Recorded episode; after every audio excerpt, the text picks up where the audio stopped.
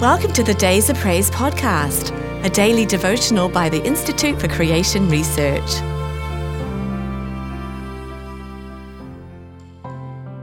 Renewed to walk in his statutes. For I will take you from among the heathen, and gather you out of all countries, and will bring you into your own land. Then will I sprinkle clean water upon you, and you shall be clean. From all your filthiness and from all your idols will I cleanse you.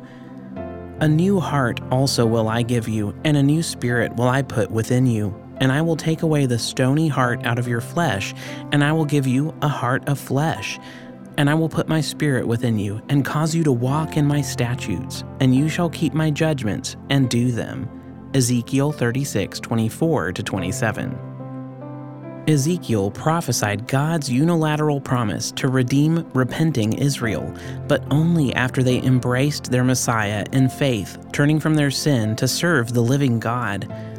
In the book of Ezekiel, the phrase, they will know I am Yahweh, is repeated 35 times to refer to punishment.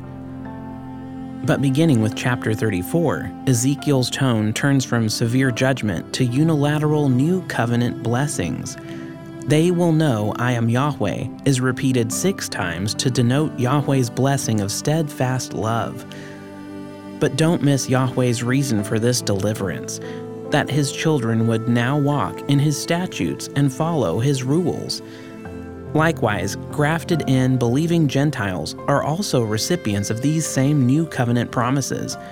As former slaves to sin, believers in Christ become slaves to righteousness with changed hearts. Each day, we now awaken and pray that Yahweh would cause us to walk in obedience. What a privilege and wonder that Yahweh states to his children, You shall be my people, and I will be your God.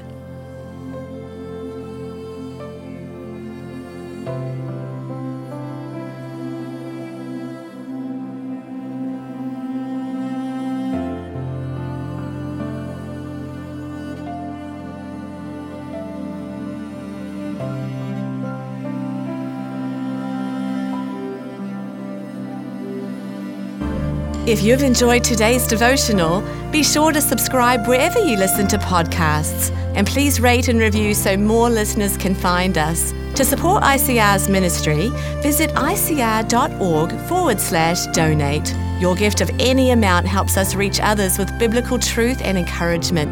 Thanks for listening. We hope you'll start each day with days of praise.